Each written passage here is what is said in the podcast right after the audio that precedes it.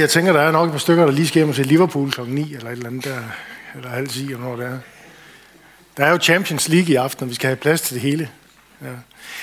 Nå, jamen øh, velkommen til øh, den første af en række på fire øh, undervisningsaftener. Øh, det er noget, øh, noget nyt, vi prøver, hvor vi sådan, øh, vi har før haft noget, hvor vi inviterer sådan bredt ud til sådan lidt mere højskoleagtigt noget før coronaen.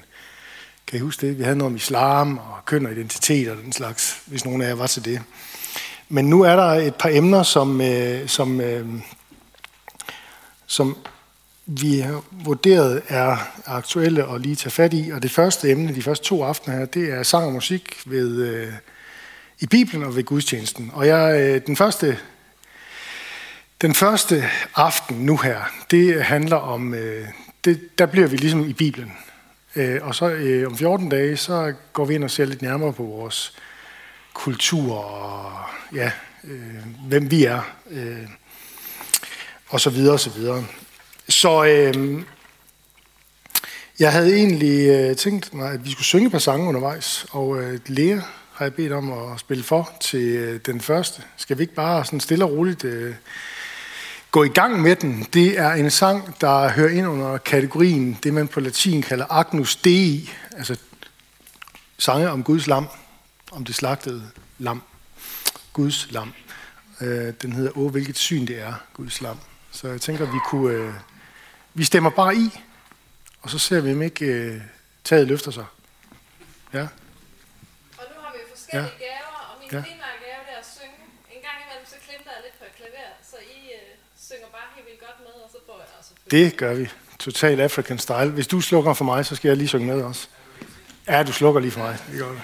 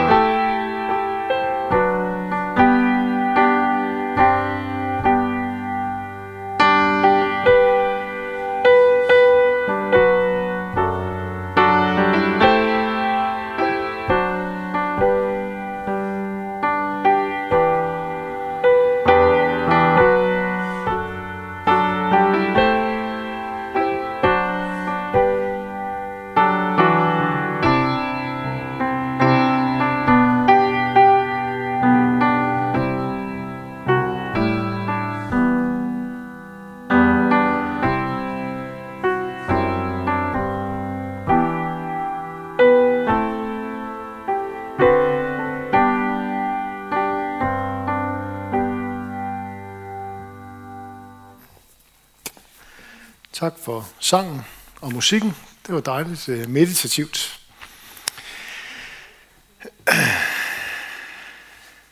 Ja, jeg har i 15 år lavet gudstjenester øh, her i Skærm Bykirke. Jeg kan ikke lige tælle på, hvor mange det er, en 500-600 stykker, men øh, hvor jeg har siddet og skriblet og fundet sange og den slags. Øh, og sendt dem videre til en af de musikere, som har været, øh, som har været villige til at, også at øh, læse teksterne og bede og, og, og lede, og så har vi sammen stykket øh, gudstjenesten sammen.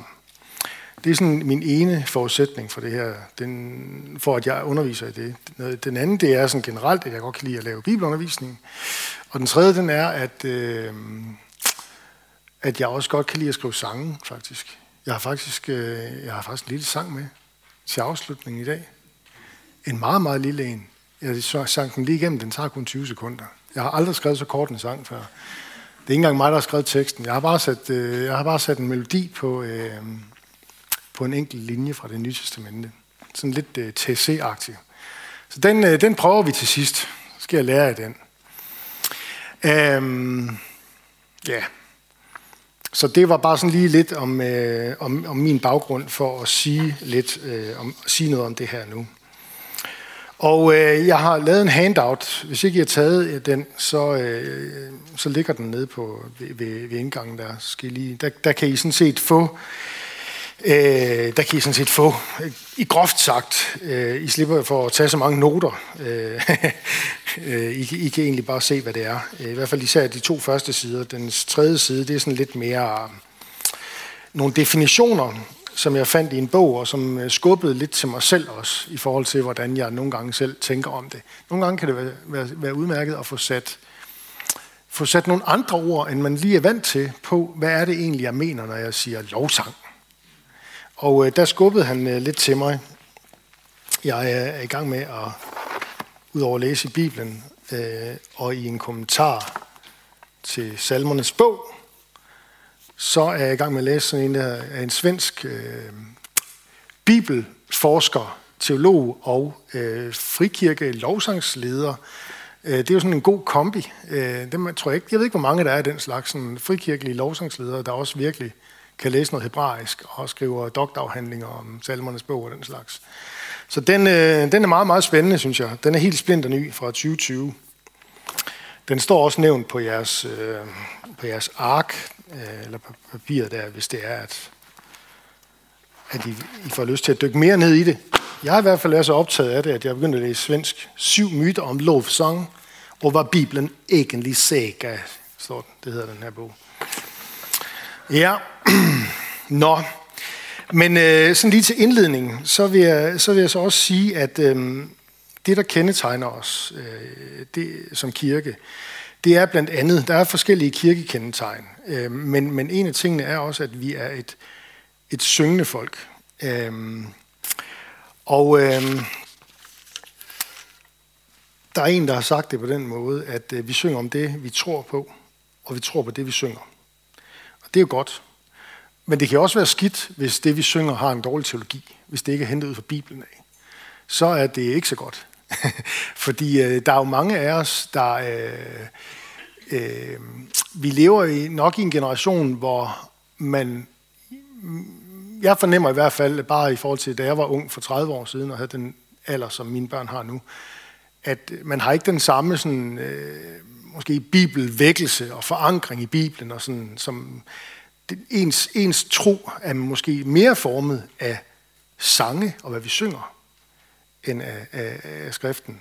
Så det er jo meget, meget vigtigt, at det vi så også synger på en, at det er noget, der er hentet ud fra, fra Guds ord af. Fordi øhm, det vi synger om, det er det vi tror. Det er sangen, der former hjertets tro, som jeg også har skrevet. Øhm, det er også derfor, at, øh, at øh, jeg har det der citat fra, jeg var med til at lave den gule fællessang i 1999 til 2, Kan I huske? Der var også en gul fællessang engang for 20 år siden. Øhm, øh, vi synes, den var helt vildt. Vi skal lave en ny fællessang, yay, for nummer et, den var nemlig blå. Og, øh, og så lavede vi nummer to, og den er jo allerede... Øh, altså, mine egne børn ser jo nærmest på den som, øh, som den danske salmebog. Altså sådan et eller andet, der er helt totalt forældet, ikke også?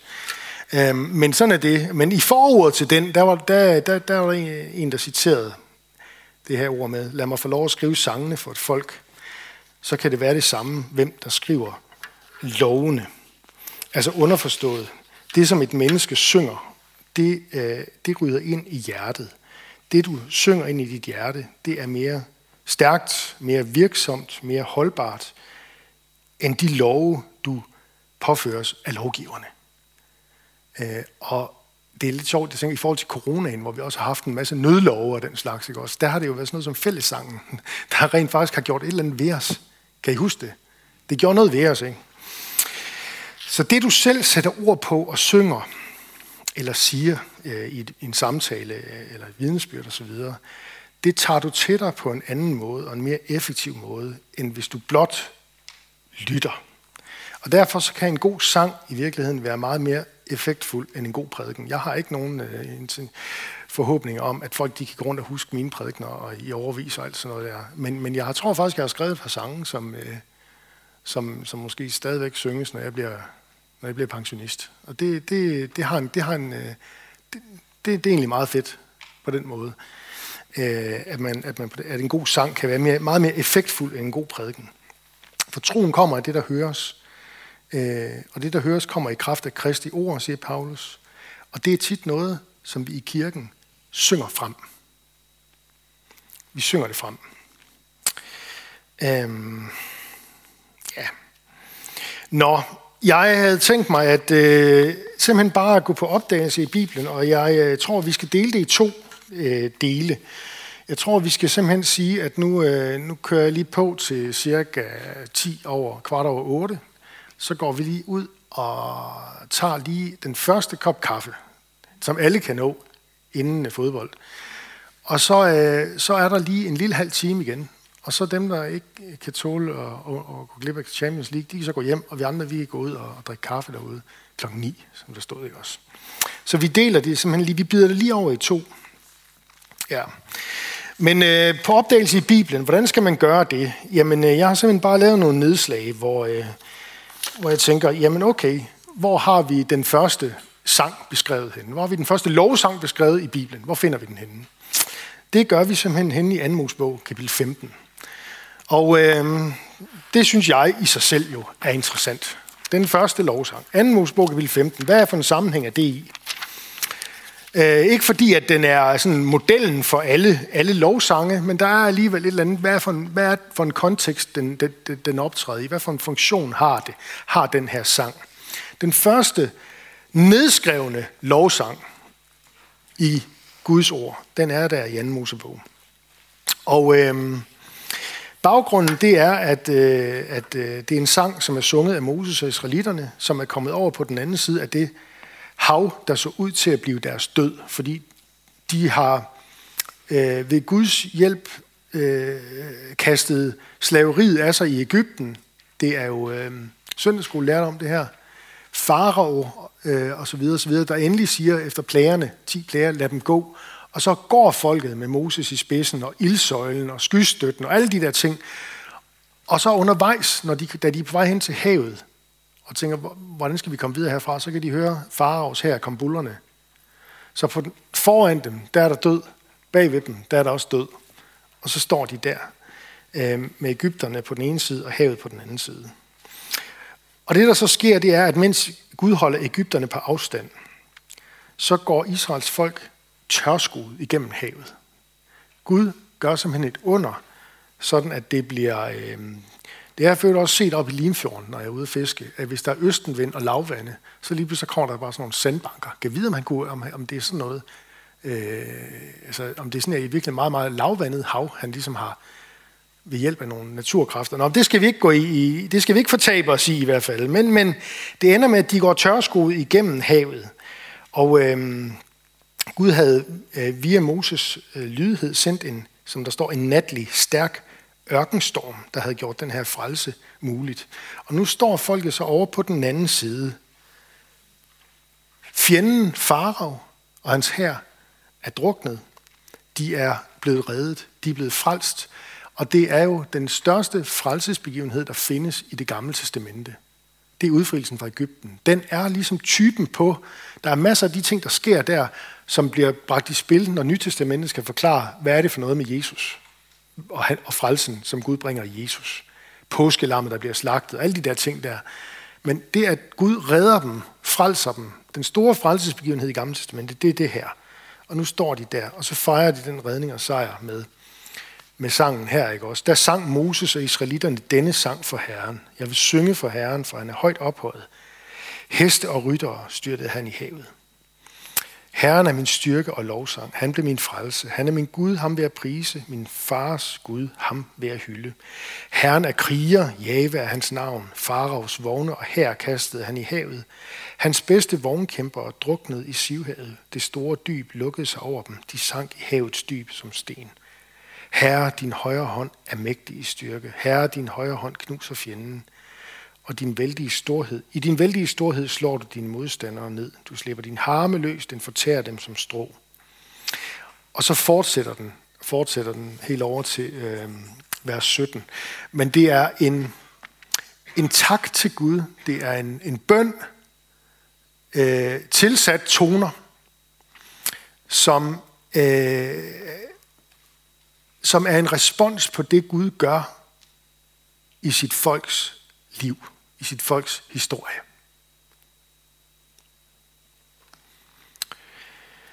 Øhm, det er altså første gang, vi møder øh, øh, den her øh, øh den, en, en, en nedskrevet sang i Bibelen.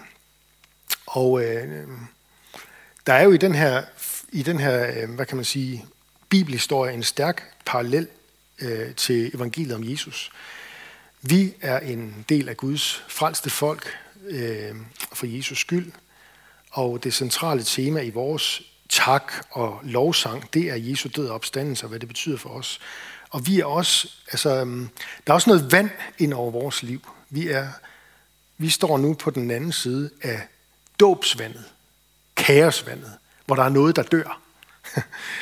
Øh, vi står på den anden side af døden i dåben, hvor vores gamle menneske øh, er blevet druknet.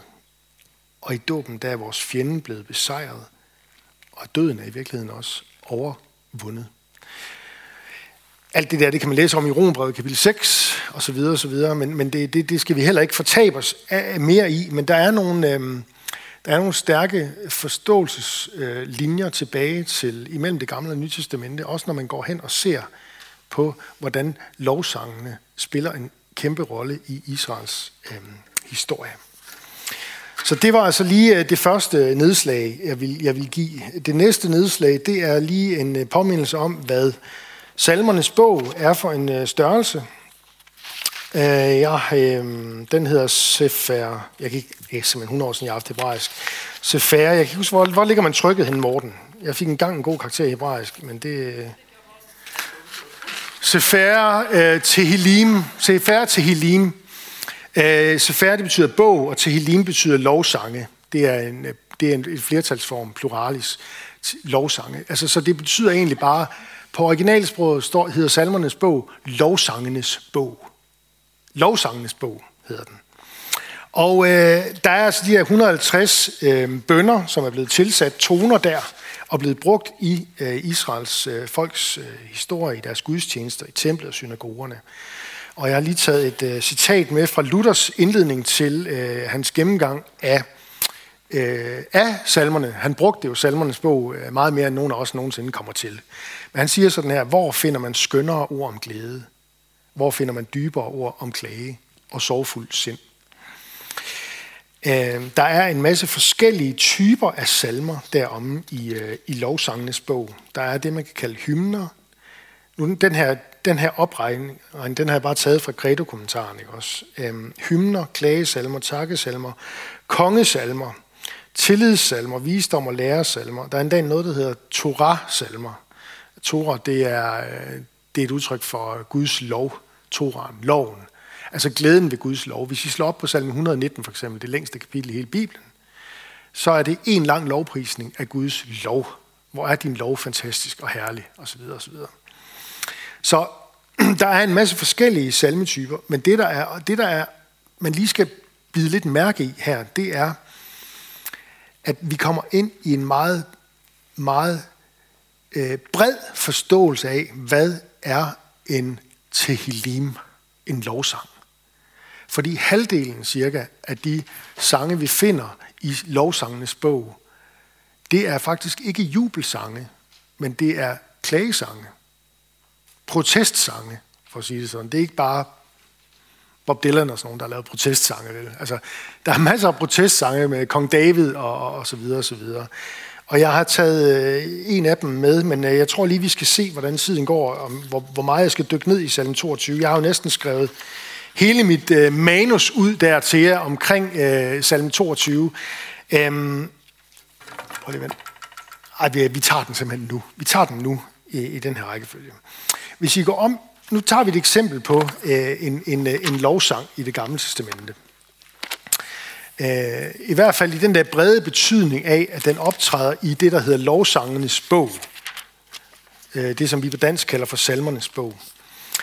Øh, og det, som for i, i, øh, i Bibelen 2020 bare kaldes, der står bare tak der i salmernes bog, som det overordnede udtryk. Men der er en... Øh, der er et vers der, som er lidt ejendommelig øh, ind i sin sammenhæng, og øh, det er vers øh, 4, hvor der står øh, i, i, i den autoriserede oversættelse her, du troner som den hellige, du som Israel lovsynger. Det er jo en, det er jo en trosbekendelse, kan man sige. Det, det, er, jo, det er jo et udsagn om Gud.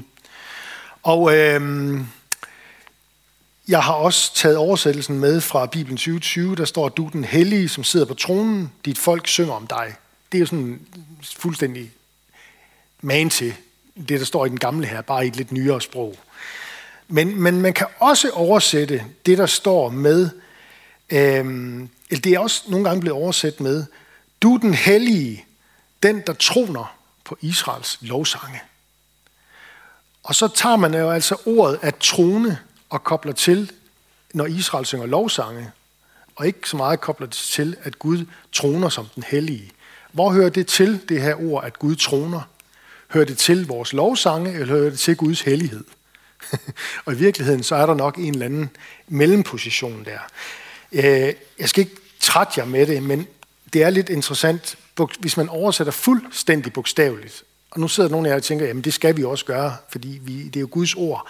Men sagen er bare, at enhver oversættelse er en fortolkning. Så kan vi komme til at oversætte øh, meget tæt på den oprindelige mening, så er det jo rigtig godt, men nogle gange der er den oprindelige mening svær. Prøv at se der, på hebraisk, der står der, øh, sådan, hvis du oversætter det bogstaveligt, dog, du er hellig, tronende Israels lovsange. Hvad betyder det? Der skal sættes nogle verber ind. Der skal gættes lidt på, hvad menes der? Øhm, uanset om det er det ene eller det andet, så må meningen i hvert fald øh, søges ved, at man også ser ind i konteksten.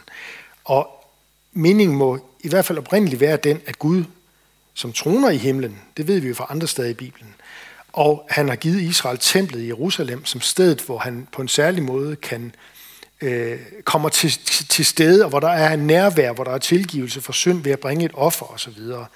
At det er sådan, Gud igennem historien har modtaget sit folks tak og lovsang. Øh, Gud er den, som Israel vender sig til i lovsangen. Det, som er interessant så for det her, øh, det her vers, øh, som er en, øh, jeg vil kalde det en trosbekendelse, vers 4, du troner som den hellige, du som Israel lovsynger. Det er, hvis man bare læser det helt ud af sin sammenhæng, så tænker man, hold da op, han er da, det er liv og glade dage, var. Han er da glad. Men prøv en gang at se sammenhængen, det står i. Vers 2. Min Gud, min Gud, hvorfor har du forladt mig? Du er langt borte fra mit råb om hjælp og fra mit skrig. Min Gud, jeg råber om dagen, men du svarer ikke. Og om natten, men jeg finder ikke ro. Det er sammenhængen.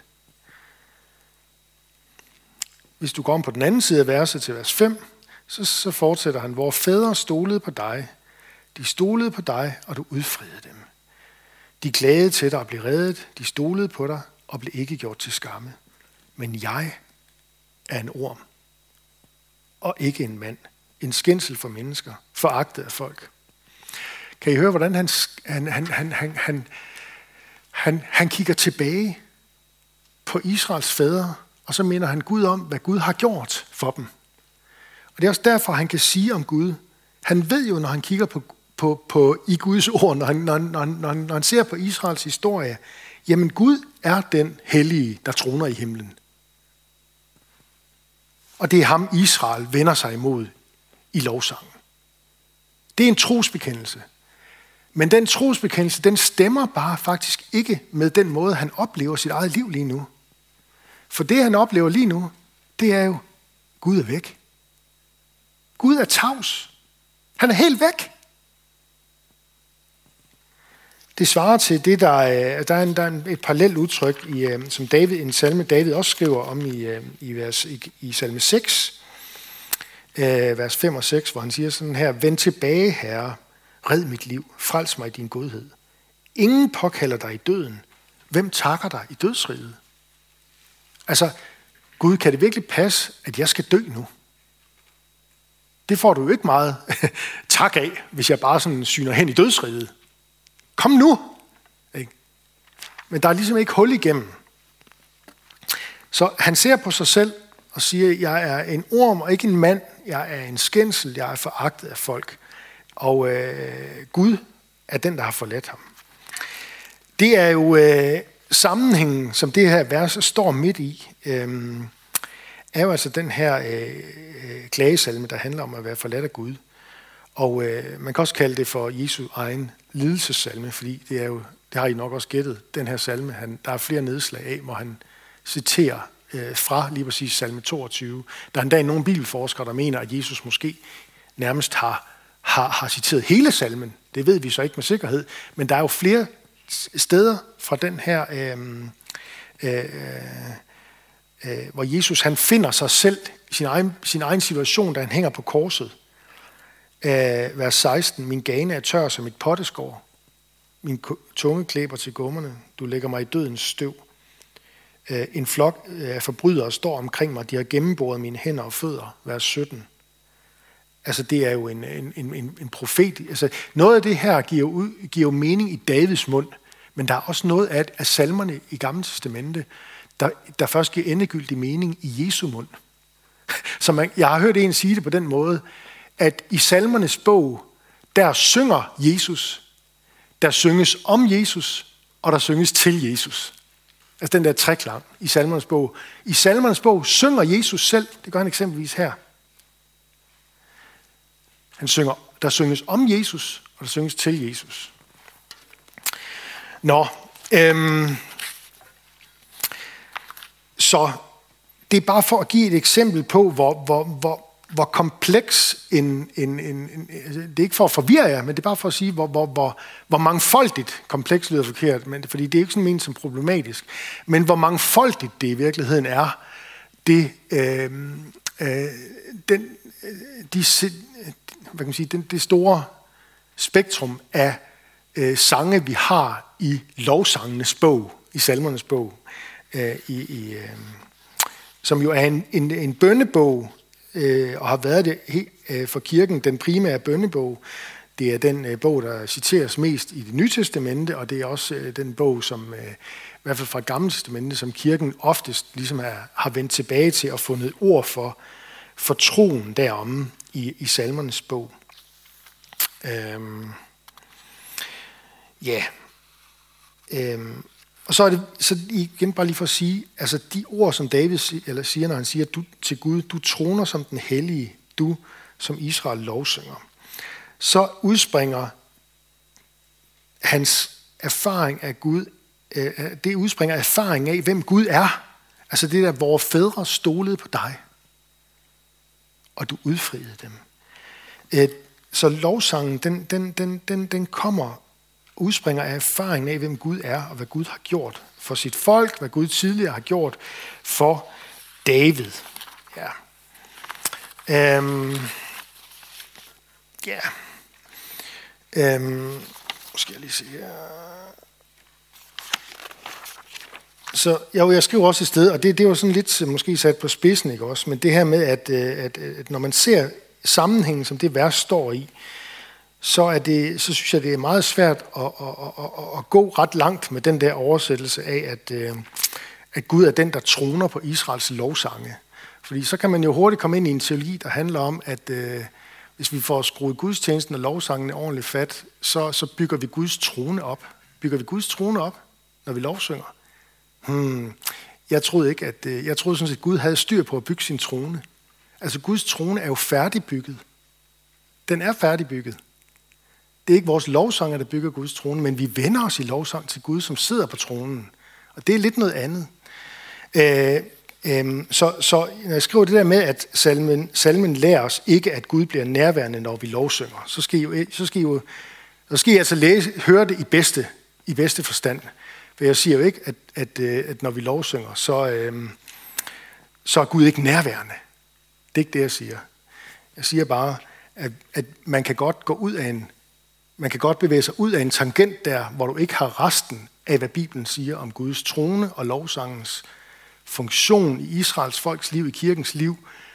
Øh, det, det har du ikke med, hvis du ligesom vil lave en teologi på, at når vi lovsynger, så kommer Gud rigtig nær. Jeg siger ikke, at han ikke kommer nær. Det siger jeg ikke.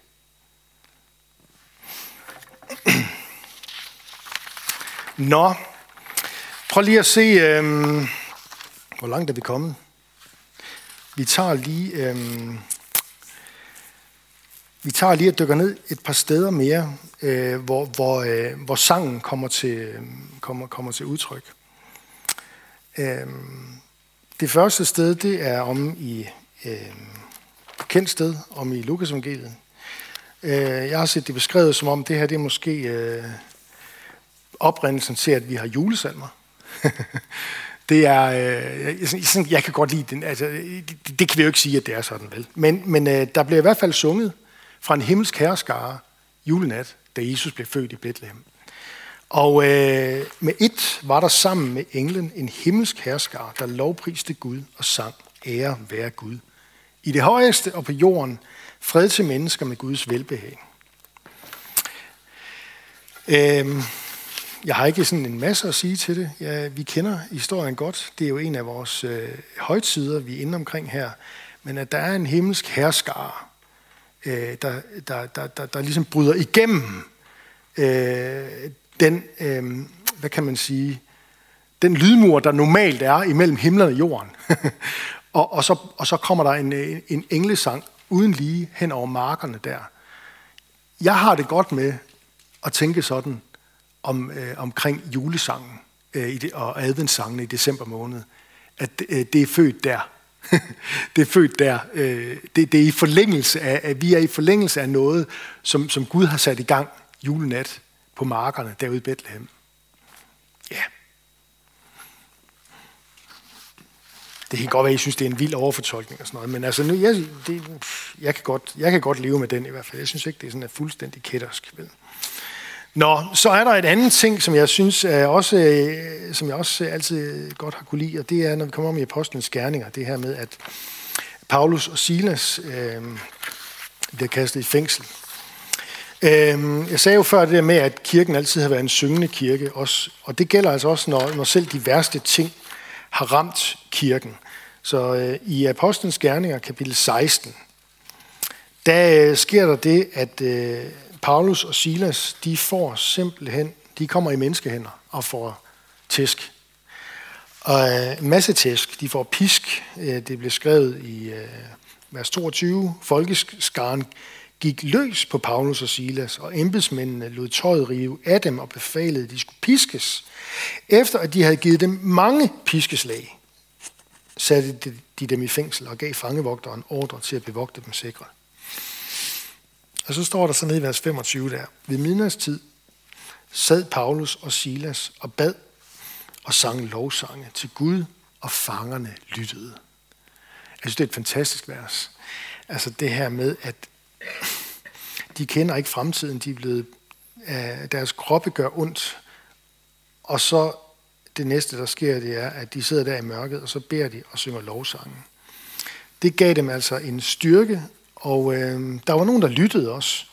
Og det blev et vidnesbyrd for fangevogteren, som simpelthen, hvis I selv læser videre i det her spændende Altså, Apostlenes Gerning er jo bare en vild dramatisk bog, ikke også? Altså, det er bare fra det ene til det andet.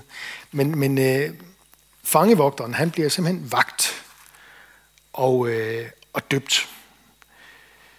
Vers 33. I denne sene nattetime tog han dem med, vaskede deres sår, og umiddelbart efter blev han selv og alle i hans hus døbt.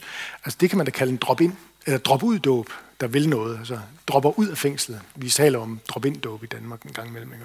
Og hvor meget undervisning skal man have, inden man kan få lov at blive døbt? Uh, man kan i hvert fald sige, i, i, jeg ved ikke om det er en model uh, for os, uh, det skal vi overveje, om, om vi skal til at dyrke det uh, til Open by Night nede i byen. men, men de havde i hvert fald ikke så langt fra tanke til handling der i starten, da evangeliet gik øh, sin, øh, sin sejrsgang øh, henover. Altså det, det, var, det var samme nat. Han havde forstået grundlæggende set, hvad det handlede om. Han troede på, på den Gud, som, som, som, som de sang lovsangen til. Hvor er der noget vand?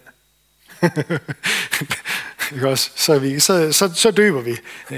Ja, det, det, det, er, det, er, det er enormt dramatisk. Det er virkelig, virkelig spændende. Øhm, Ja. Øh,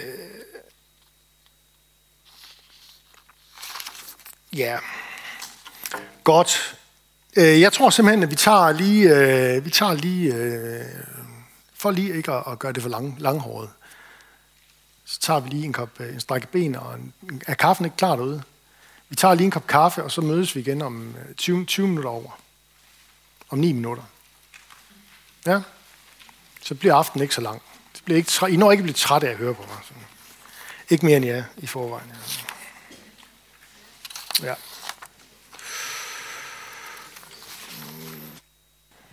Var det godt at få en kop kaffe? Oder was? Ja.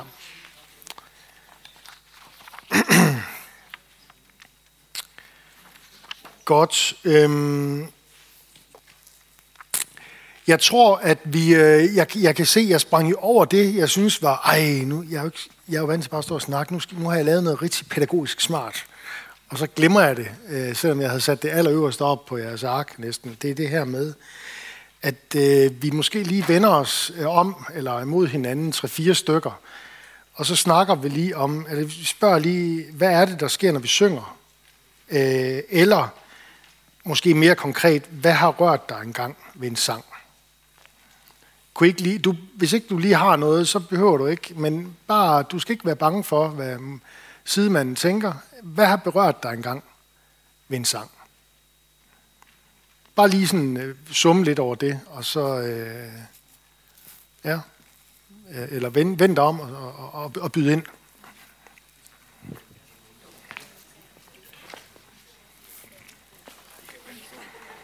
Ja, Ivan. Ja, det er der.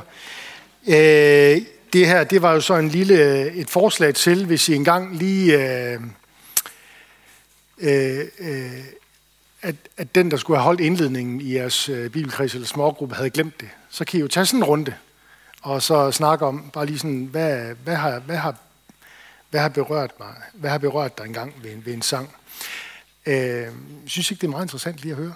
Er der nogen af jer, der sådan lige sidder og, og, og den vil godt lige dele med, med hele, hele slænget? Er der en eller to, der lige øh, fik en, en lille åbenbaring her? Eller? Ja? Det gjorde jeg egentlig allerede, da vi sang den første sang. Nå. For da jeg hørte den første gang, der fik jeg virkelig, altså da vi sang koret, mm. eller omkvædet der, at lad mig altid stå foran dig i dit kors. Mm. Øh, jeg havde det nok på det tidspunkt sådan kørt lidt ind i sådan en vane. Det, det går det bliver sådan lidt en vand, når man har været i mange år. Ikke? Og så pludselig står der og synge, der man får lov til at se. Hmm. Ligesom første gang. Hmm. Det, det, det, det gjorde en voldsomt indtryk hmm. Bare det at fortælle det, så kan jeg, godt, så kan jeg næsten mærke det. Hmm. det hmm.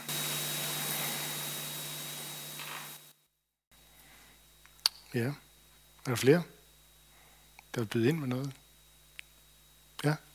Det var så ikke lige, jeg fik nævnt her, men jeg var til koncert med Bretton, Matt Bretton. Mm. Den sidste sang. Mm. Hvor han fortalte hans vidensbyrd om, om grunden til den her sang, og at det var også at han ligesom havde, havde været i en menighed, hvor, øh, hvor det bare var sådan noget halleluja noget. altså, at det blev sådan noget, jamen, det skal bare lyde godt, og vi skal have øh, de rigtige toner, og vi skal være rigtige feltmænd, og det altså så lige pludselig så forsvandt Gud i det, hvor han så vælger at lave den her øh, lovsang, øh, den sidste sang, at det skal handle om dig, Gud. Mm. Jamen, det har jeg hørt om en gang. Det var noget med, at de, de ikke sang i flere måneder eller et eller andet. De nedlagde simpelthen sangen i nogle måneder for ligesom at vende tilbage til The Heart of Worship, som den hedder, ikke? Okay. Jamen, øh, tag, tag, tag ideen med. Øh, hvad har rørt dig ved en sang? Tag den med ud i jeres smågrupper. Øh, og se, hvad der sker derude. Øh, det kan jo for eksempel bare være noget, du kan huske fra en begravelse, eller som aldrig slipper dig, eller en, man sang øh, ved en... Øh, ved en øh, ja, nej, jeg skal ikke gå mere i. Vi skal tilbage til øh, Bibelen, og øh, jeg har taget, øh, jeg har taget sådan alle, øh, hvad kan man sige, musikers øh, yndlings 3.16 sted med, nemlig fra Kolossenserbrevet, kapitel 3, vers 16. Og øh, det er jo ind i en sammenhæng, øh, hvor man kan sætte en overskrift, øh, som man kan mange steder i Paulus' breve. Øh, der er jo sat nogle overskrifter rundt omkring, men, men øh, jeg, har den, øh, jeg har sådan en, øh, en, en, en overskrift inde i mit hoved, som man, jeg selv sætter ind nogle gange i Paulus' breve, og det er, når man kommer dertil, hvor han ligesom har udlagt evangeliet, og så forklarer øh, noget til menigheden om, hvordan skal vi leve med hinanden. Og den overskrift, den lyder, sådan opbygges en menighed. Og der er masser af den slags øh, afsnit øh, i slutningen af kapitel 5 i øh, 1. Thessalonikerbrev og alle mulige steder. Og det er også noget, som øh, er her i, øh, i, første, i, i Kolossenserbrevet øh, vers 3, hvor øh, altså, vi kommer ind i en sammenhæng, der handler om det her fantastiske kapitel med livet. Vi skal søge det, der er i himlen, som han siger op i vers 1. Søg det, der er i himlen, der hvor Kristus sidder ved Guds højre hånd. Og så er der den her modstilling mellem det jordiske og det himmelske. Øh, øh det jordiske ikke defineret som den skønne jord, Gud har skabt, men øh, hvad kan man sige, den, øh, det som Bibelen nogle gange kalder verden, skal jeg ikke lige med denne verden. Altså, det bliver simpelthen, der er et decideret lastekatalog i, i vers 5, som vi kalder det, utugt, urenhed, lidenskab onde lyster og griskhed, for det er afgudstyrkelse. Det nedkalder Guds vrede og ulydighedens børn. Det er det, øh, han i den her sammenhæng forbinder med det jordiske. Øh, øh, så det er altså noget af det noget af det, noget af det faldende og, og mørke og syndige ved den her verden. Og så siger han, søg det, der er i himlen. Og, øh, og der slutter han så det her afsnit øh, om, hvordan opbygges vi som Guds menighed med at sige øh, i vers 16 øh, og 17, lad Kristi ord bo i rigt mål hos jer. Undervis og forman med al visdom hinanden. Og så kommer det med salmer, hymner og åndelige sange. Syng med tak i jeres hjerte til Gud. Altså det understreger jo det her, som jeg startede med at sige, at det, det, det, det, vi er et syngende folk. Det er simpelthen et, et, et sådan grundvilkår, øh, et grundkendetegn for den kristne menighed. Øh, jo mere sangen forstummer ude i verden, jo, jo mere øh, synger menigheden. Fordi øh, der er en Gud, som vi har lært at kende. Øh, som er værdig vores øh, sang, vores lovsang og tak. Hvad I end gør i ord eller gerning, gør det alt sammen i Herren Jesu navn og sig Gud, Fader, tak ved ham. Ord, gerning, sang. Men det her med, altså i sammenhængen her, lad Kristi ord bo i rigt mål hos jer.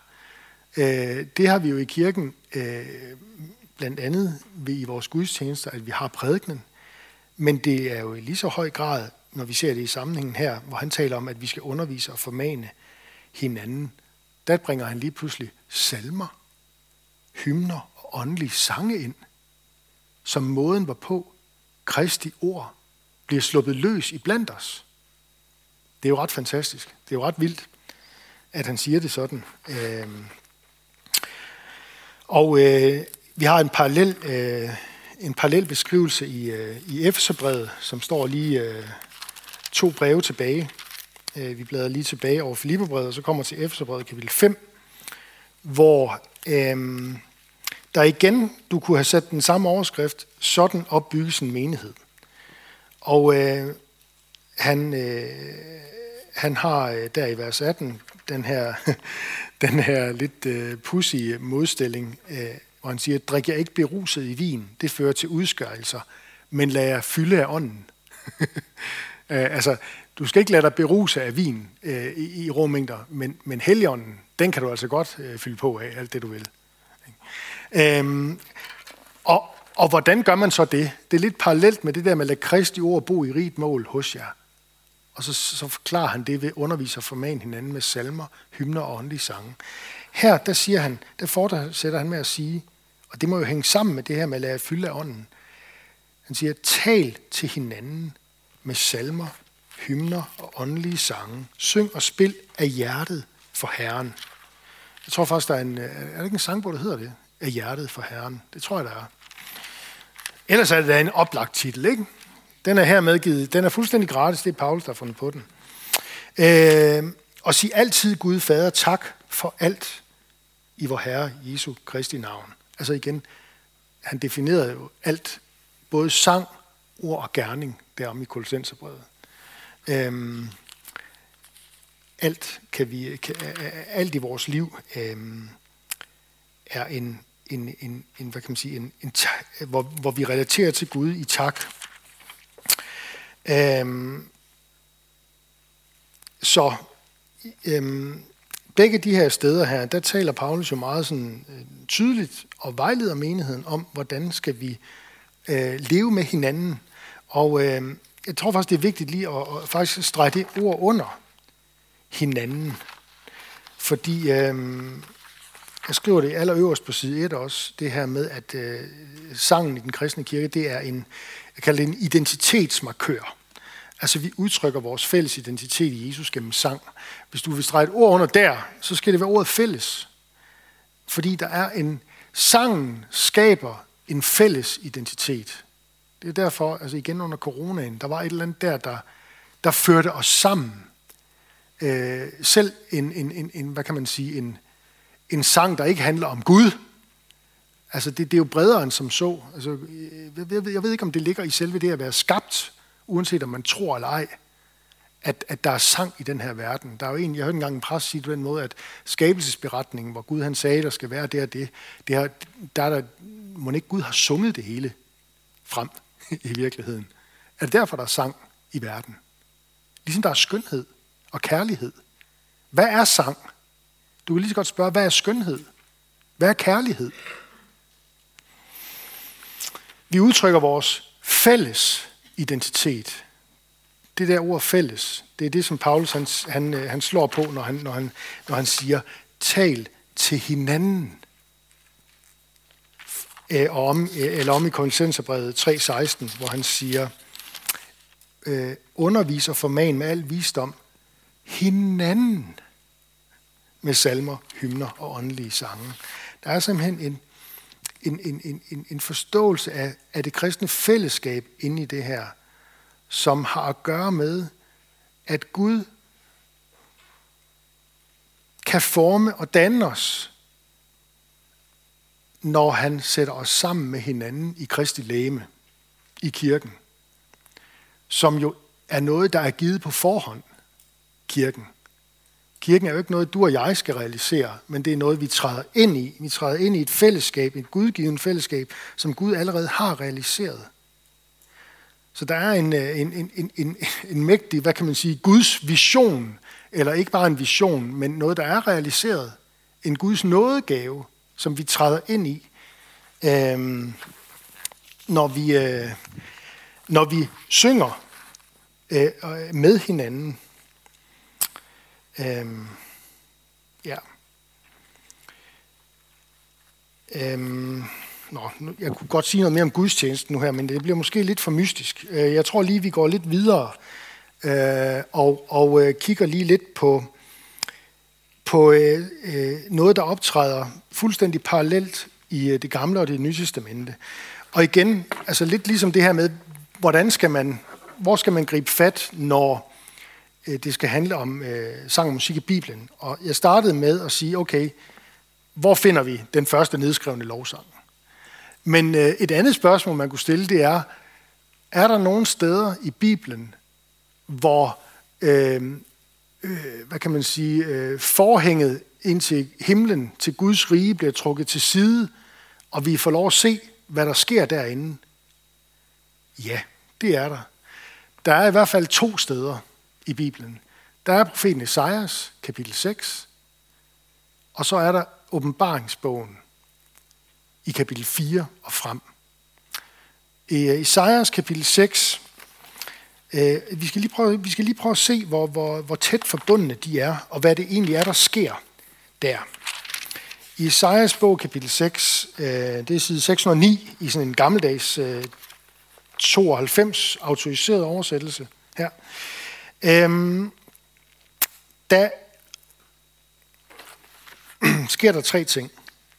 Esajas får lov at se ind i himlen, og øh, han ser Gud på en trone, for det første. Det næste, det er, at der er nogle øh, meget, meget frygtindgydende engle omkring den trone. Og så hører han en sang.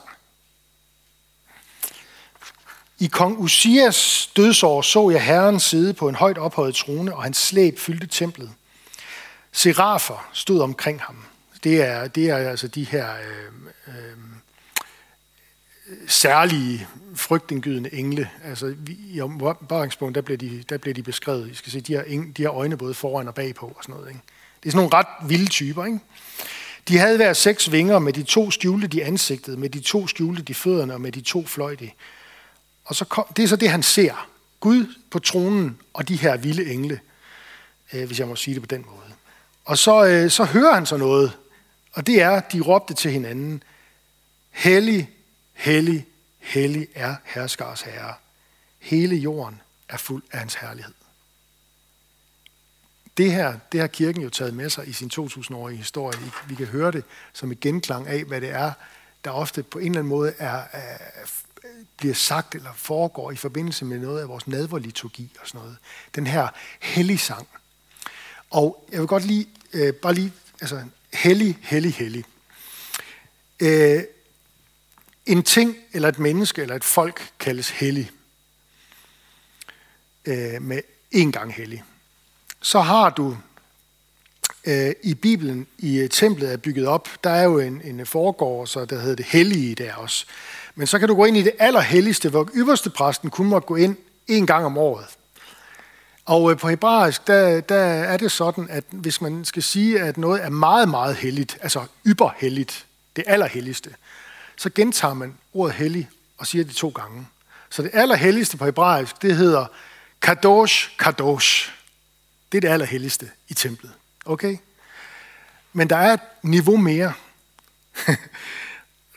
og det er, når vi så kigger op i Guds bolig, i Guds himmel, som templet jo er, der findes jo en, en, en, en himmelsk arkitekttegning eller masterplan af templet på jorden. Det kan I læse om i Hebræerbrevet. Ikke også? Det må vi tage en anden gang. Men der i, i, i, i, i, i, i den øh, virkelighed, hvor Gud er, og hvor kun Gud er, hvor der ikke er noget ondt og mørkt eller noget, der lyder det ikke bare, der er det ikke bare det allerhelligste, men det er niveauet over. Der er det tre gange. Kadosh, kadosh, kadosh. Hellig, hellig, hellig. Det er den vision, som øh, Esajas får. Og ved I hvad? Den bliver gentaget nærmest en til anden, når vi så kommer om i Nytestamentet i den sidste bog, i åbenbaringsbogen. Prøv at slå op i kapitel 4. Øh, vi har ført også det der hebraiske måde at gentage noget på, for at sige, at det er vigtigt. Øh, når Jesus siger, sandelig, sandelig, siger jeg jer. Så siger han jo, amen, amen, to gange. Og det betyder, nu siger jeg noget, der er rigtig vigtigt. Ja, det er sådan en øh, mærkelig måde at sige tingene på. Men prøv at se i åbenbaringen kapitel 4, hvor øh, igen Johannes får noget at se først, fuldstændig parallelt med, med Isaiah 700 år tidligere. Og så, og så når han har set igen Gud på en trone, og nogle mærkelige, frygtindgydende seraf, kerub type, type engler, øh, det er dem, der er helt op på øverste niveau i englehierarkiet i Guds rige, så hører han så noget igen. Derefter så jeg og se, der var en åben dør ind til himlen, og den røst, jeg før havde hørt tale til mig, og som lød til, som en basun sagde, kom herop, så skal jeg vise dig, hvad der siden skal ske. Og det bliver så udfoldet for øvrigt i de næste, frem til kapitel 17, tror jeg nok det er, så vidt jeg husker. Nå, straks bliver jeg grebet af ånden, og så en trone, der har jeg det igen, en trone stå i himlen, og en sidde på tronen. Det er fuldstændig den samme vision, som, som, som Esajas får af Gud på tronen. Og han, der sad på tronen, var at se til som ligesom jaspis og sarter, og der var en regnbue rundt om hans trone, at se til som smaragd, og rundt om tronen stod 24 troner, og på tronerne sad 24 ældste i hvide klæder og med guldkrone på hovedet. Fra tronen kom der lyn og brag og torden, og foran tronen stod der syv brændende fakler, de er Guds syv ånder. Foran tronen var der noget ligesom et glashav, så klart som krystal. Og rundt om tronen midt for siderne var der fire levende væsener, fulde af øjne, både for og bag.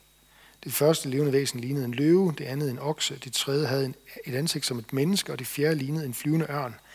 De fire væsener havde hver seks vinger, fulde af øjne, hele vejen rundt, og på indersiden. Og de siger uden ophør, dag og nat. Og nu kommer så til det, som jeg godt kan forstå.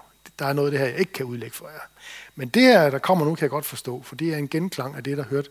Det, som han nu hører, efter han har set Gud på tronen og nogle frygtindgydende engle, det er det samme som det, Esajas hører.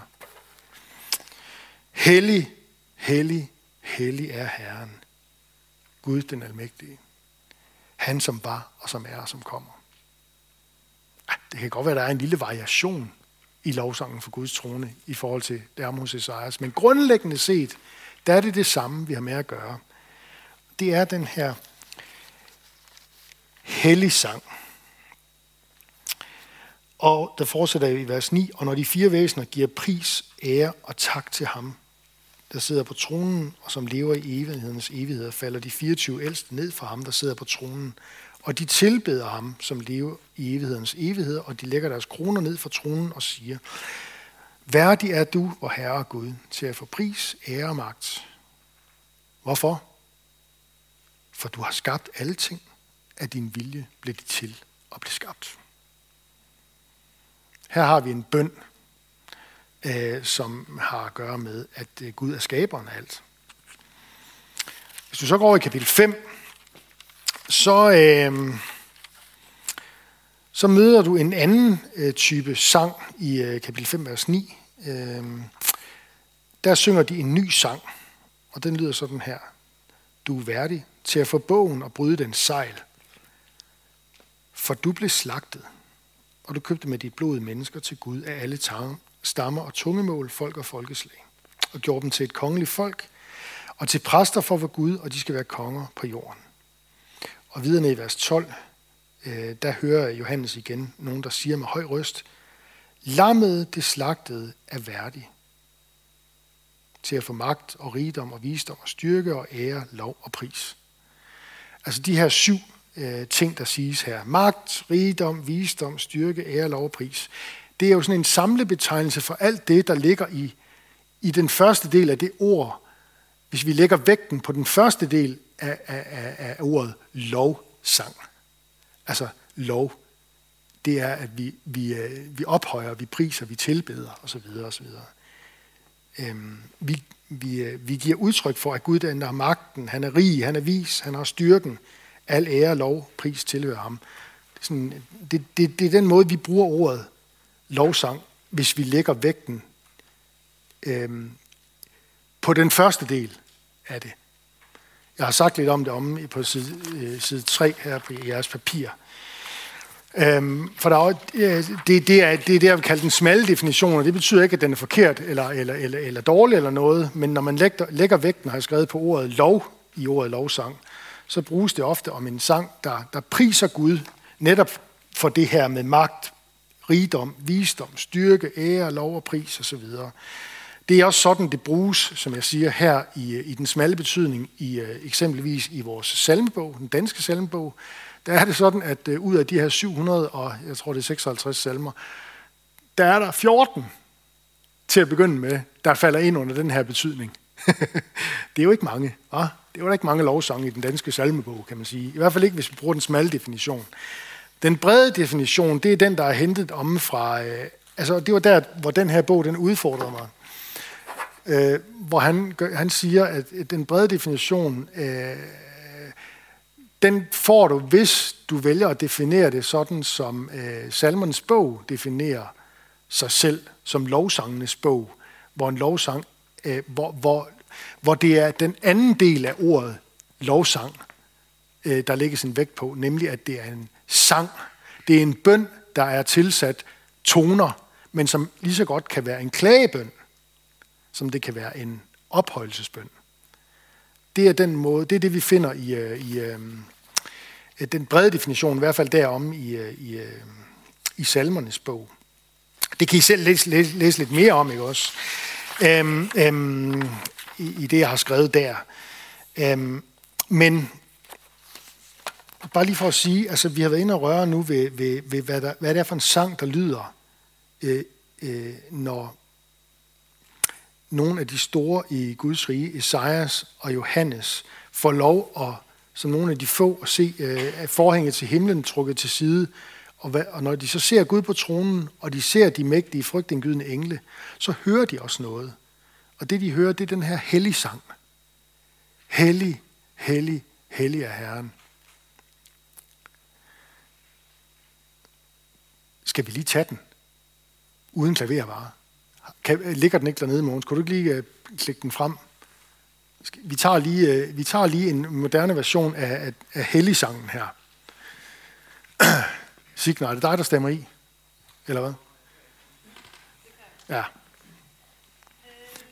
Hellig, hellig, Herre Gud almægtig, alle lave maven, hvor lovsang hæve sig. Hellig, hellig, hellig, nådefuld og mægtig, Gud i det høje, ære være dig. Hellig, hellig, hellig, se omkring din trone, knæler alle helgen med lov og jubel ned. Hør serafers lovsang, har den samme tone. Gud, du er Gud i tid og evighed. Hellig, hellig, hellig, lyset er dit rige. Syndigt øje blændes af al din herlighed. Ene du er hellig, ingen er din lige. Ingen som du i magt og herlighed. Hellig, hellig, hellig, Herre Gud almægtig, hav og jord himmel i pris forene sig. Hellig, hellig, hellig, nådefuld og mægtig, Gud i det høje, ære være dig. Vi startede med at synge en, en af de sangtyper, som har øh, været en del af gudstjenesten i den kristne kirke altid. Nemlig øh, o, altså Agnus Dei, som det hedder på latin, Guds lam. O du Guds lam. Og hvad det nu har, vi har masser, der er masser af lovsange, også mange af de nye moderne lovsange, der i virkeligheden er skrevet over den list. Og der er også mange moderne lovsange, der er skrevet som helligsange. Så vi har altså tre sangtyper, som altid har været fast inventar i kirkens gudstjeneste. Det er øh, øh, Odo Guds lam, det er hellig, hellig, hellig, som type. Ikke en specifik sang, men som type. Og så har vi Kyrie eleison. Herre, forbarm dig over os. Eller som vi synger, tilgiv os, Herre, tilgiv os. I kender den ikke også? Altså det er, det er Kyrie-sangen. Øhm, herre, Herre, forbarm dig.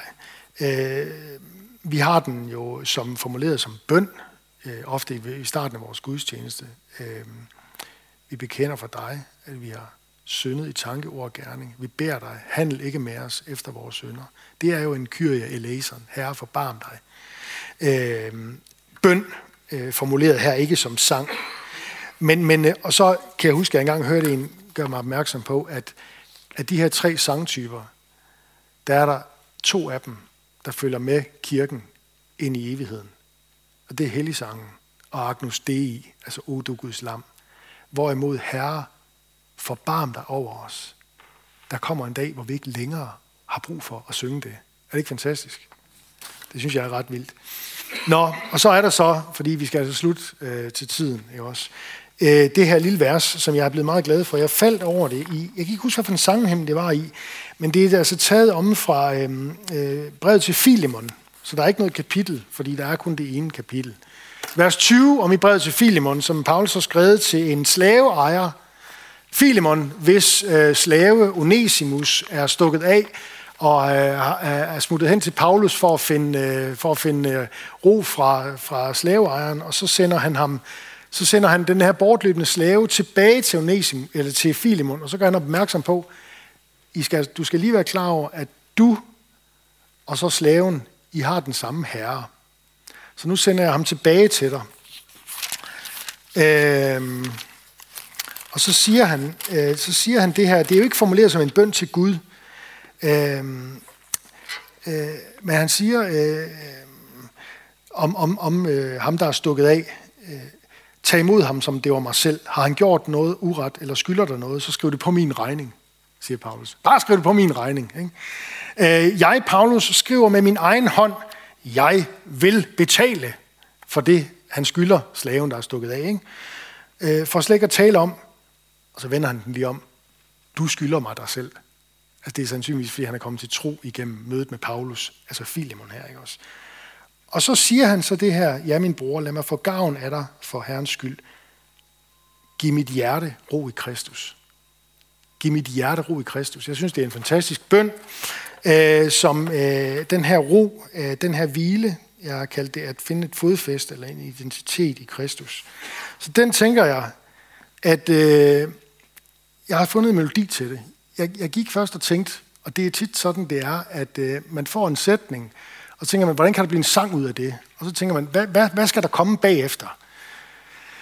Og det var sådan nogle øh, melodier i duer, der kom til mig, og sådan noget. det duede bare ikke. Så gik jeg en tur med hunden øh, for en uges tid siden, og sådan noget. og så, så lige pludselig så kunne jeg høre, at øh, jamen, det her det er jo en bøn om, om hjælp med i uro.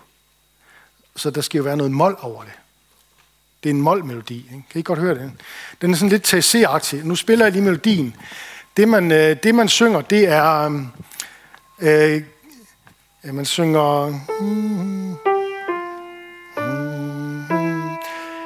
Giv mit hjerte, giv mit hjerte ro, giv mit hjerte ro, giv mit hjerte ro i Kristus. Skal vi lige prøve at synge den et par gange? Giv mit hjerte ro, giv mit hjerte ro, giv mit hjerte ro i Kristus. Giv mit hjerte ro, giv mit hjerte ro. Giv mit hjerte ro